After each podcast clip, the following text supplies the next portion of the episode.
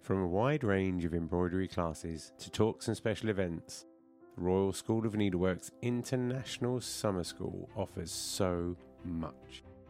Immerse yourself in the world of the RSN with its world renowned tuition and treat yourself to this Festival of Stitch in July and August 2024. The Royal School of Needlework is offering four ways to get involved this year. You can join the International Summer School on site at Hampton Court Palace and at the Royal School of Needlework Durham in the UK, as well as Lexington, Kentucky in the United States of America.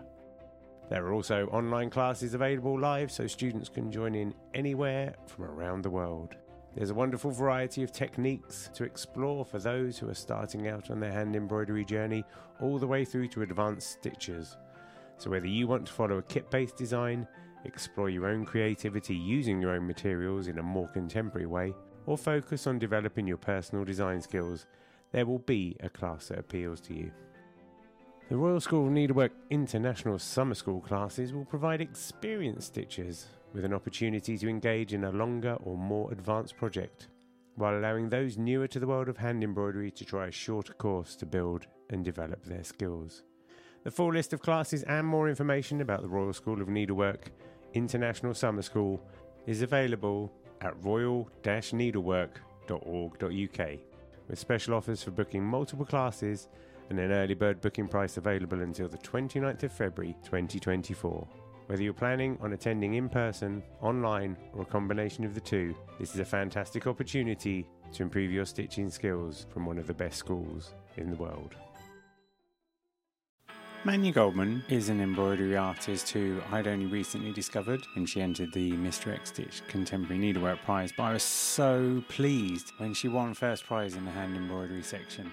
Her portraiture, her ability to capture moments in time through the simple craft of needlepoint is sublime. Her work is big, it is intentional, it captures these moments that are really quite special and intimate.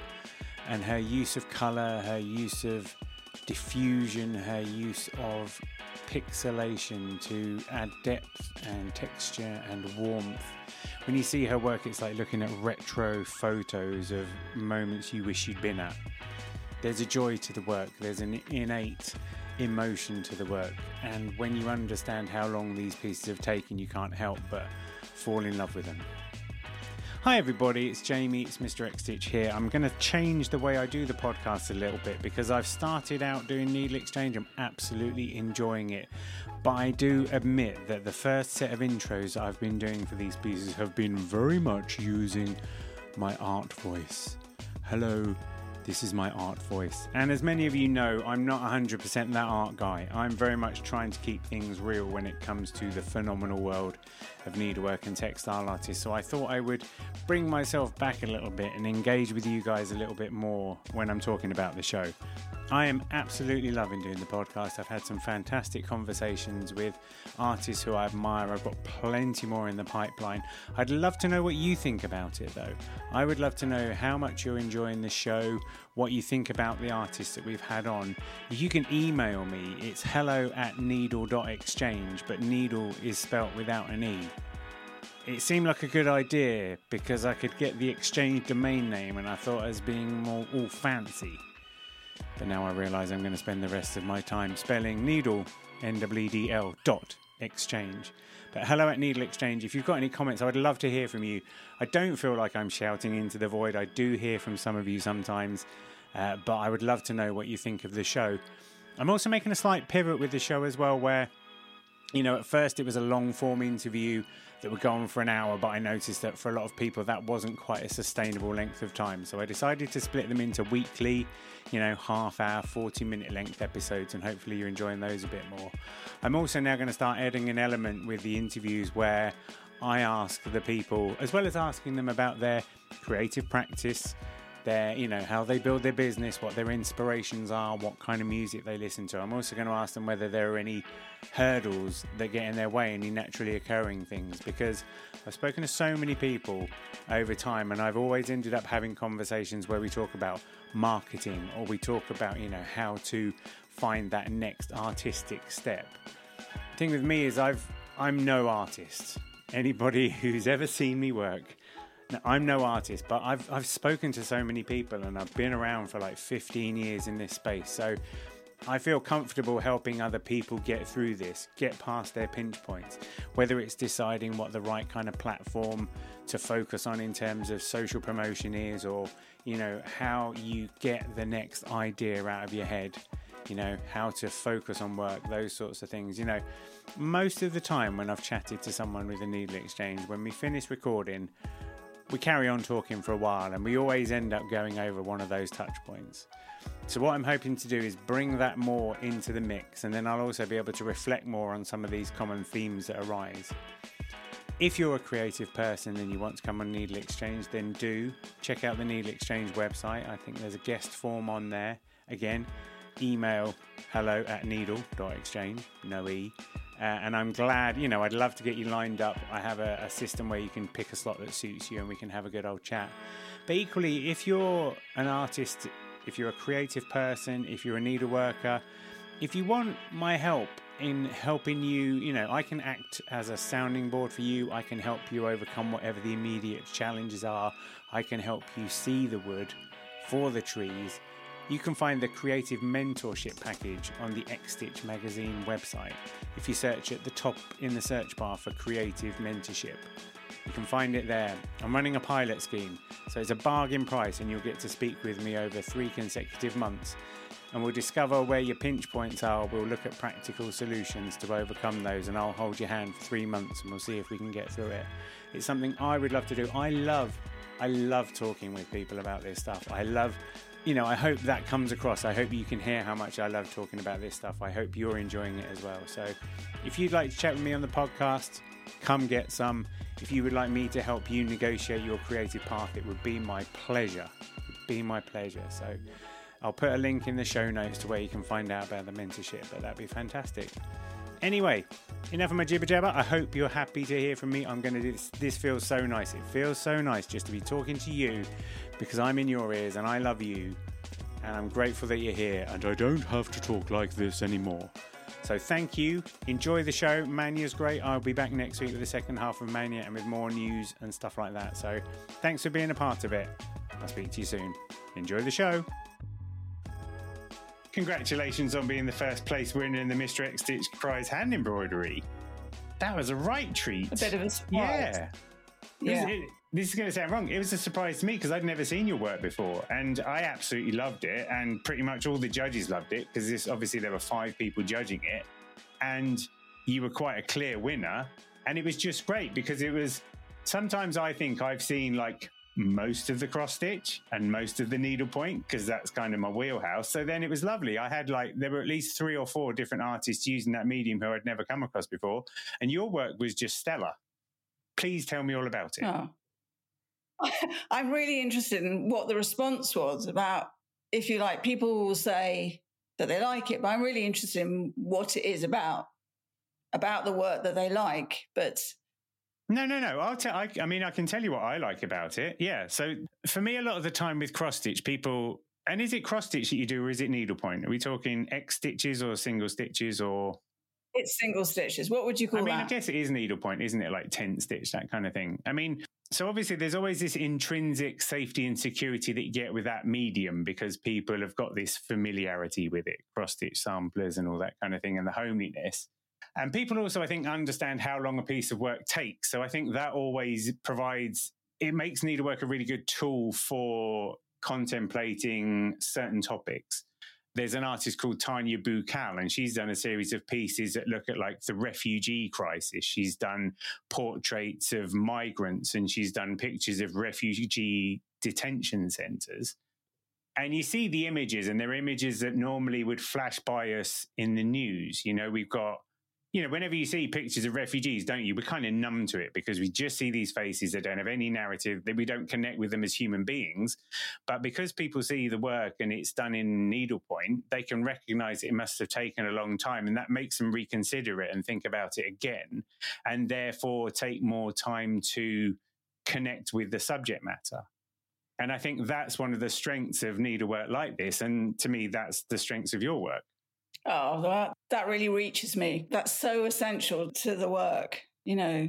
it's really important to me that it's slow. People will say to me, "Yeah, you know, that takes you so long," and as if there's a race and you've got to be getting to the end, and to try and explain to people that, you know, up until the very last, I don't want it to end. This is something which is allowing me to contemplate and mull over things and think about whatever it is that's the idea that I'm doing. And I really hope those viewing it are doing the same. And so that's lovely what you've just said. It is so much about stopping and feeling things properly and really thinking about them. And I hope that people, you know, really take it to heart and feel the emotion that I'm feeling because when I make pieces, what I think I mentioned in the statement about it's a kind of haunting that I am bringing people into mind, into being. There is something so essential about Stitch. It's primal. Mm. It's so essential. And with a painting, something sort of sliding on the surface, but this is a thing, you know? And so I watch very slowly in a person who I've known come into being. And that, you know, it's like a ghost. I mean, I, I get a sense of them.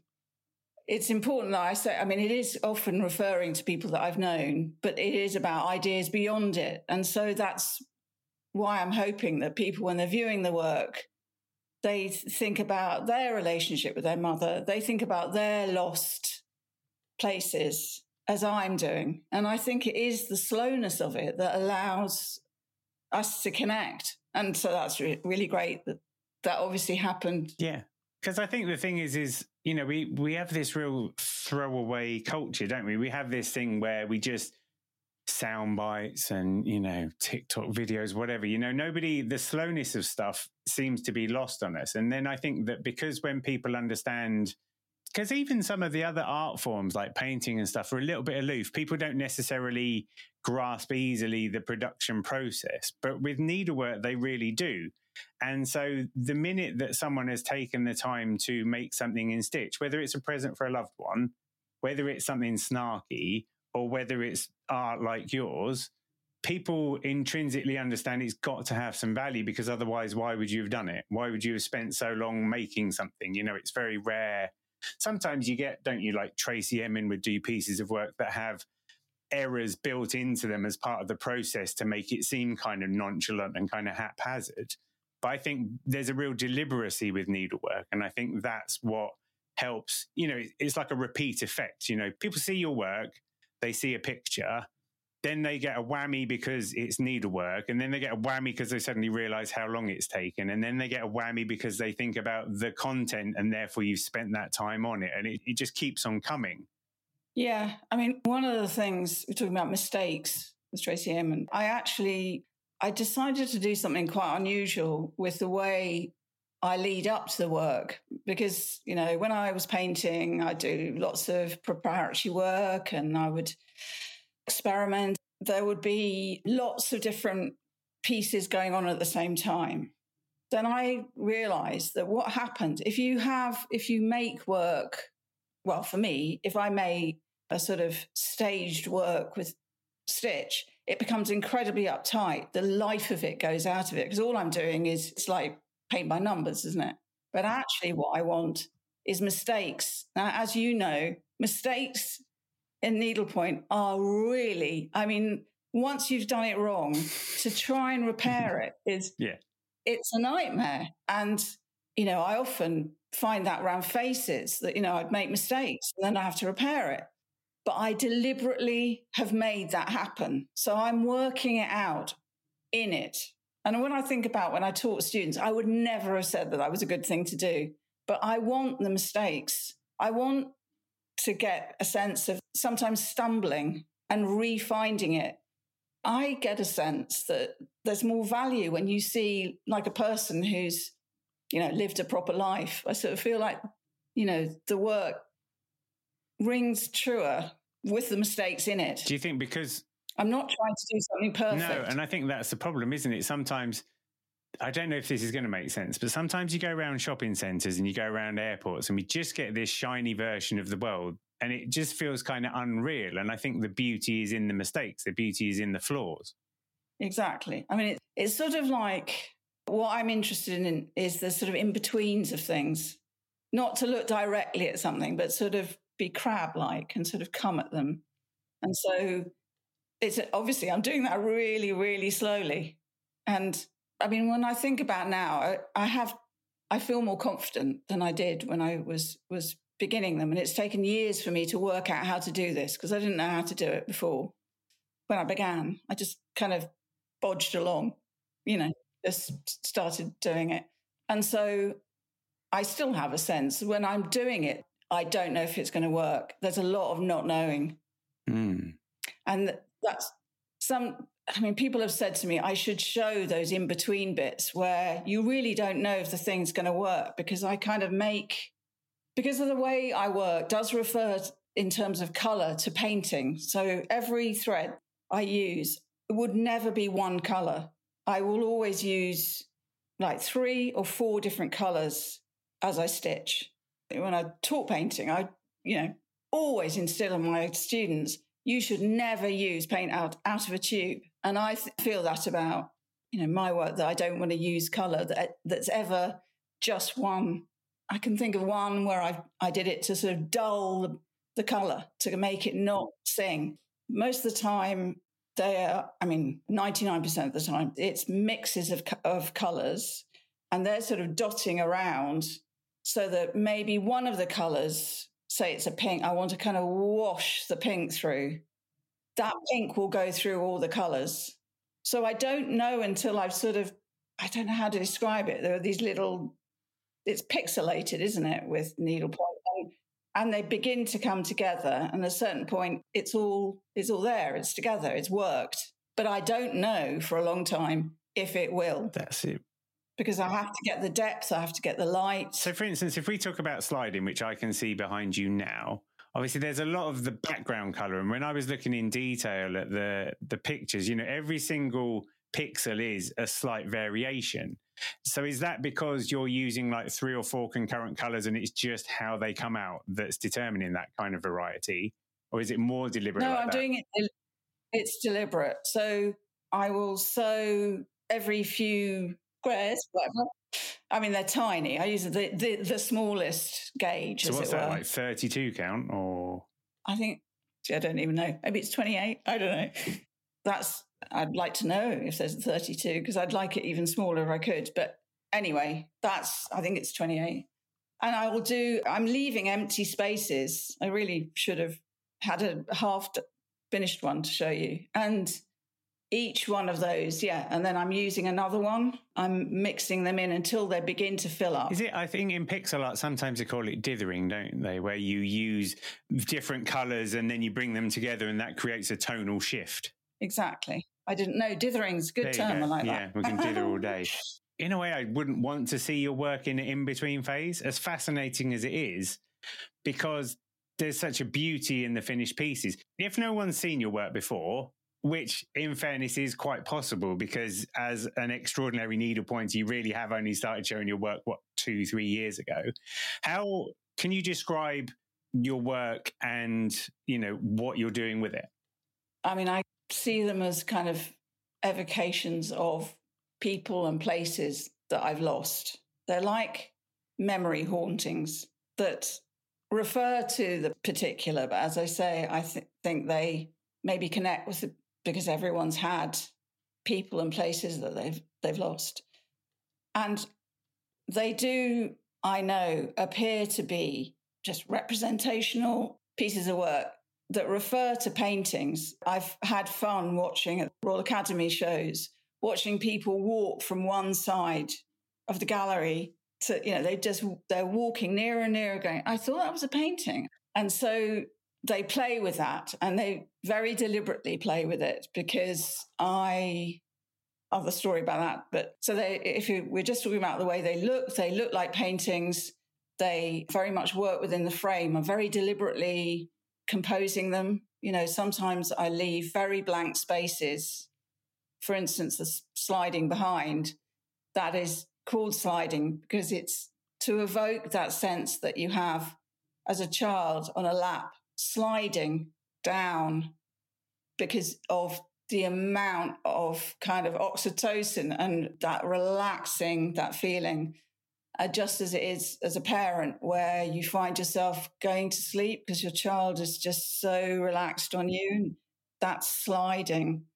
So they often have, as I say, they appear to be in space. I like the idea that they have a depth to them. They don't work. I mean, a lot of needlepoint is very much about the surface I like the idea the works have air that you have a sense that you could almost sort of put your hand into them. And you, you know, there's some, well, there's several that are in. I was, the place I lost was South Africa. And so, and I want there to be a sense of heat, for instance, in some of them. So you get a sense of that kind of place.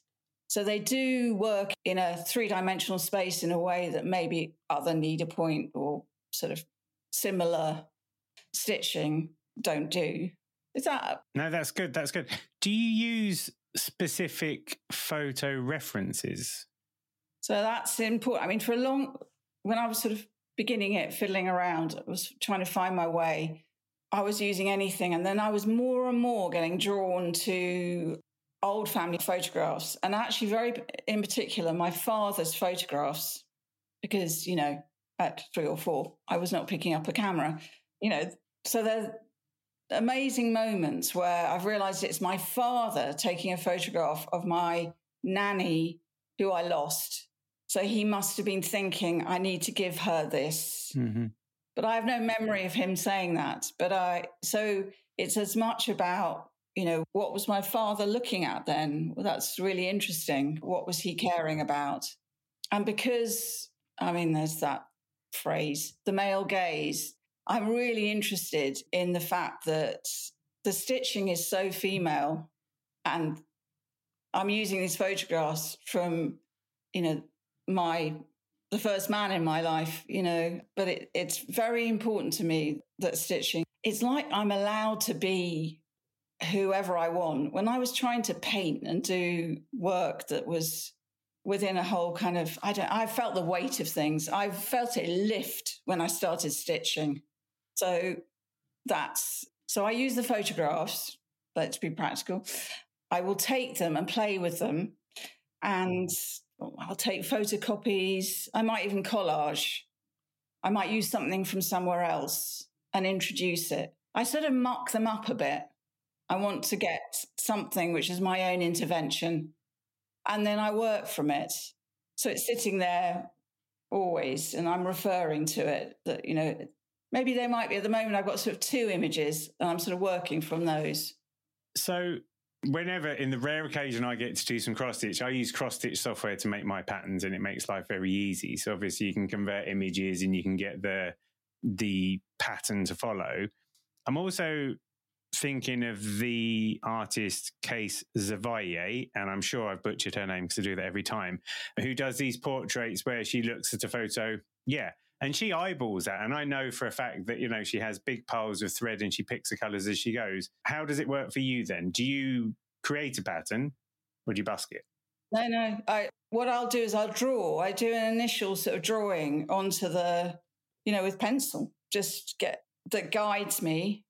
And then from there on, it, it's just like, yeah, I'm making it up as I go along. I love her mm, work. Yeah definitely one that blew me away the first time I saw it, which is quite a long time ago now. And that's why that's how I felt about your work. In fairness, because I think one of the things that's that I love about your work is that the pieces I've seen, you immediately get an emotional resonance from them. You know, there's wanting when everyone's just out in the garden and you're having a meal together. You get that kind of nostalgia that it's quite hard for people, certainly younger than me, to grasp, where photos were made on film. So you weren't like, I'll do 100 photos on my phone or whatever. You know, these moments were captured for a reason. And sometimes they weren't captured as prettily and as insta ready as they could have been. But there's the beauty in there. And I think that your pieces are very much representations of those. So you instantly get the sort of nostalgia and you get this emotional connection. I recently, when I was like researching you, I came across the streamers pieces, which are in the Royal Academy show. And they're there's a sort of poignant like there's a real poignancy and a real joyfulness at the same time in those pieces. It's quite I wonder whether you can talk about those in particular. Yeah, they're about very particular moment, which is when I have no idea if they still do it, but when large ships left port, you know, people would send streamers out from the boat. They would it was a sort of parting celebration. And I actually Deborah Levy in one of her books describes exactly the same moment that I I would so love her to see my work because you know she writes exactly what I experienced and I can remember that moment and it was complete chaos it was insane you know it was like what have the grown-ups done you know this is mad and I am leaving and they're all shouting it's noisy the horns are going and a there are all these streamers coming off. And when I was looking at these photographs, I was thinking, gosh, they're like umbilical cords. They're like, mm. you know, they're connected to the motherland. And, you know, they're somewhere we're holding them, you know, and it's so the ones in the Royal Academy were like two sides. So one was looking down on these people who we were leaving and the other one was imagine if we hadn't left, imagine if we were holding onto, you know, the mother. And so, yeah, had a lot of emotion in it because it it's about loss. Mm, yeah. And I think that's the thing. I think it, that you really, you kind of feel it. There's sort of this amazement. There's the celebration, but the celebration is somewhat masking. It's almost like a bit of a subterfuge, isn't it? Yeah, yeah. I can tell you, I mean, I haven't actually done it yet. Oh no, no, there is one where I've when you cross the equator, everyone goes mad. I mean, as I thought at you know five, that everyone went, the grown-ups they just start jumping in you know swimming pool and everyone dresses up and so there there is one piece of work where it's the sort of my sister and I have dressed up in Alice in Wonderland costumes and that is what it felt like right.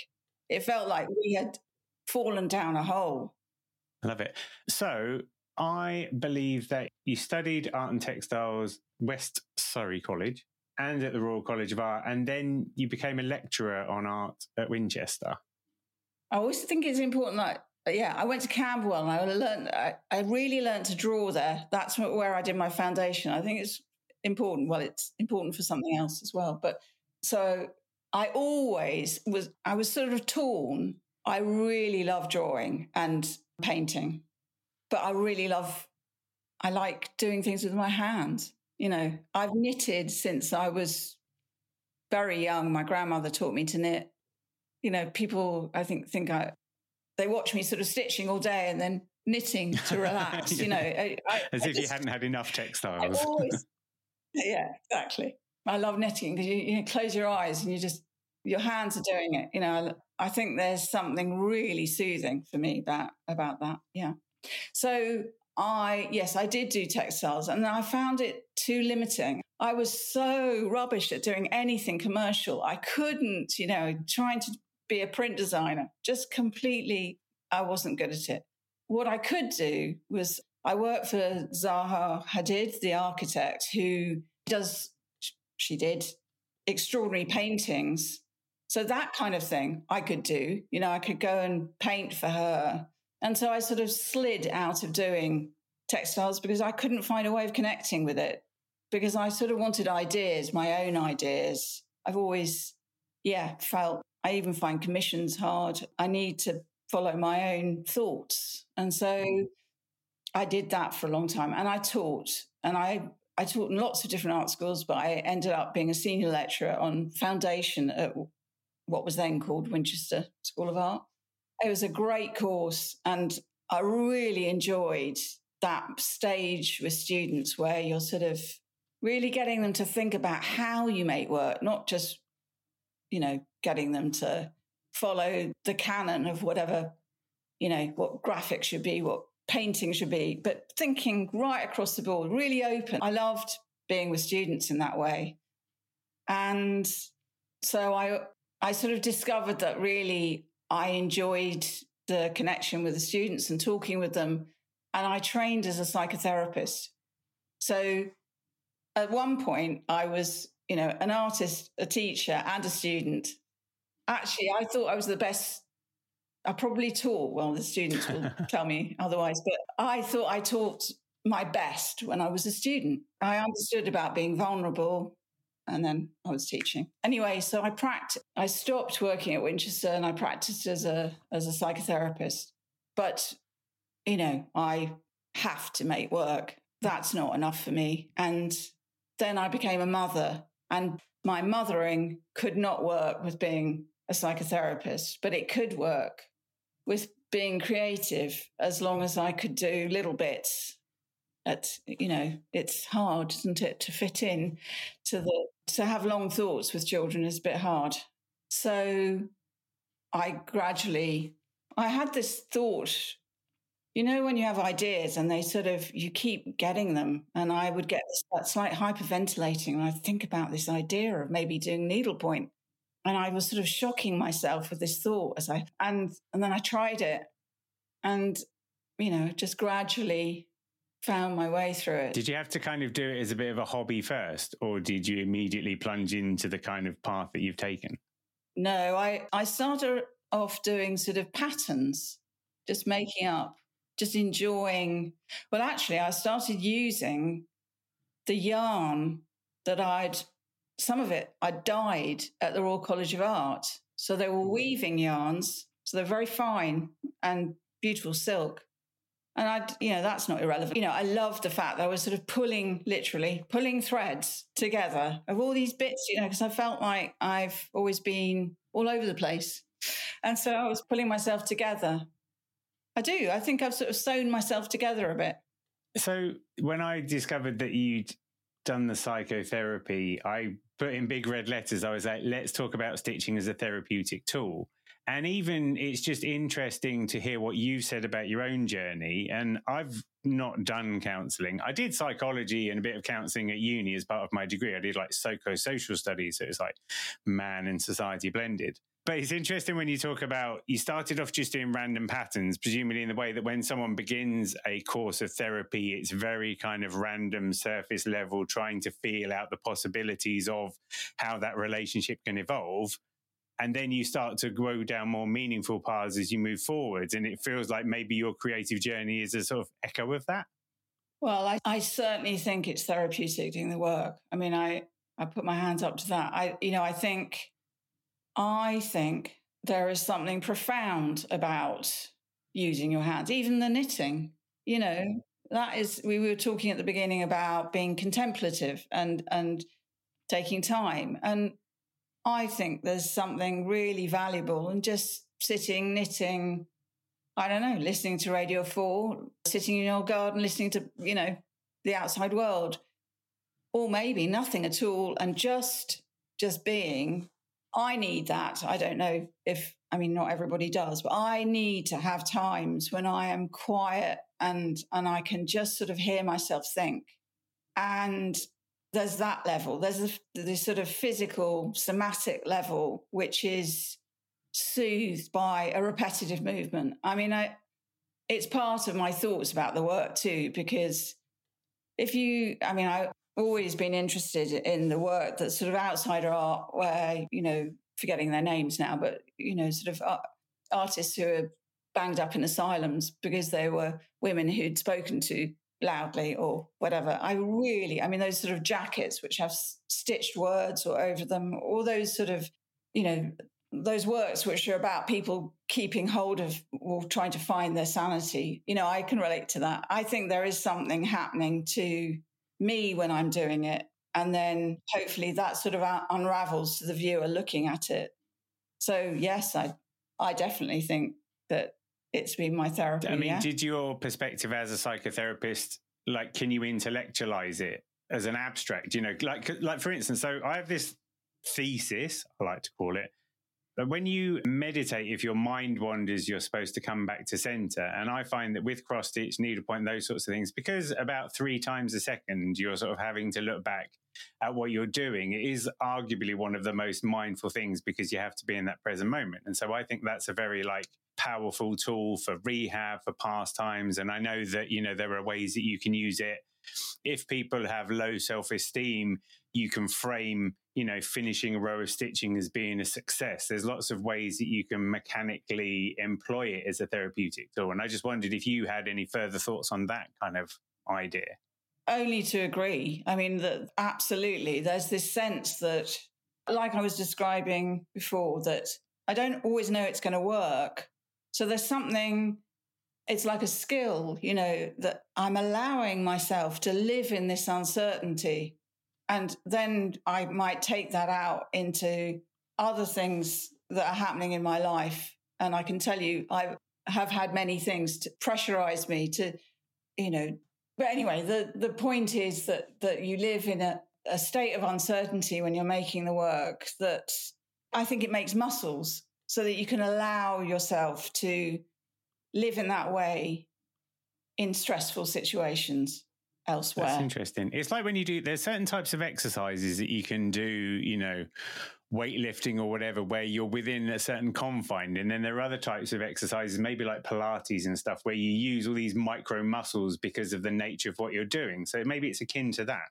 Yes, I'd say absolutely it's like that. And I, yeah, so there's a sort of bravery, a kind of courage. You know, if I did all, one tiny stitch after another, I had a chat with Kaz Holmes in a previous NeedleXChange, and she works with found objects, and she often sits in this point of uncertainty where she simply doesn't know where the art's going to come from. And she's taught those kind of techniques to people as well. And then it turns out that, you know, life throws you a curveball and you've built your resiliency muscles, you've built your capability to withstand those things because uncertainty isn't as fearful as it might be for someone who hasn't been there. Yeah, it's part of that. And I think just the mindfulness thing that if you know what it's like, I suppose that, you know, that it's something to do with the way you breathe it, almost as you stitch, you know, that this, that your body is calming. And, and so you have a memory of that when you're in this other situation that might be tricky to, you know, keep yourself grounded and, and calm. So I really, I'm, I think it's it's almost like essential to my mental health to do it. That's why, you know, I'd call it therapeutic. I miss it if I don't do it. I, I need to do some every yeah, day. yeah, So it's obviously doing something. Yeah, I kind of think if everybody, you do, I think if everybody in the world cross stitched, we'd all be treating each other a lot nicer, wouldn't we? We would, wouldn't we? We'd be patient. Yeah, that's true. That's true.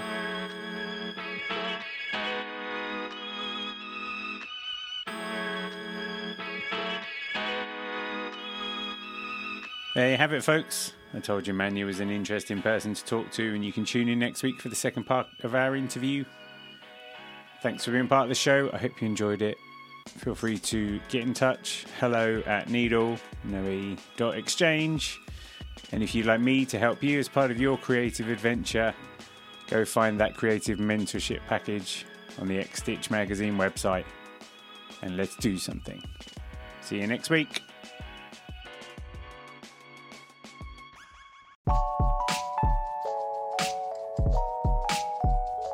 Thanks for joining me on another NeedleXChange. I hope you enjoyed the show. I'd love to hear from you, so feel free to email hello at needle.exchange, that's N-W-E-D-L dot exchange, with any thoughts, comments, or feedback. And if you want to keep up with all the news, sign up to the NeedleXChange mailing list at bit.ly, bit.ly forward slash needle exchange. See you next time.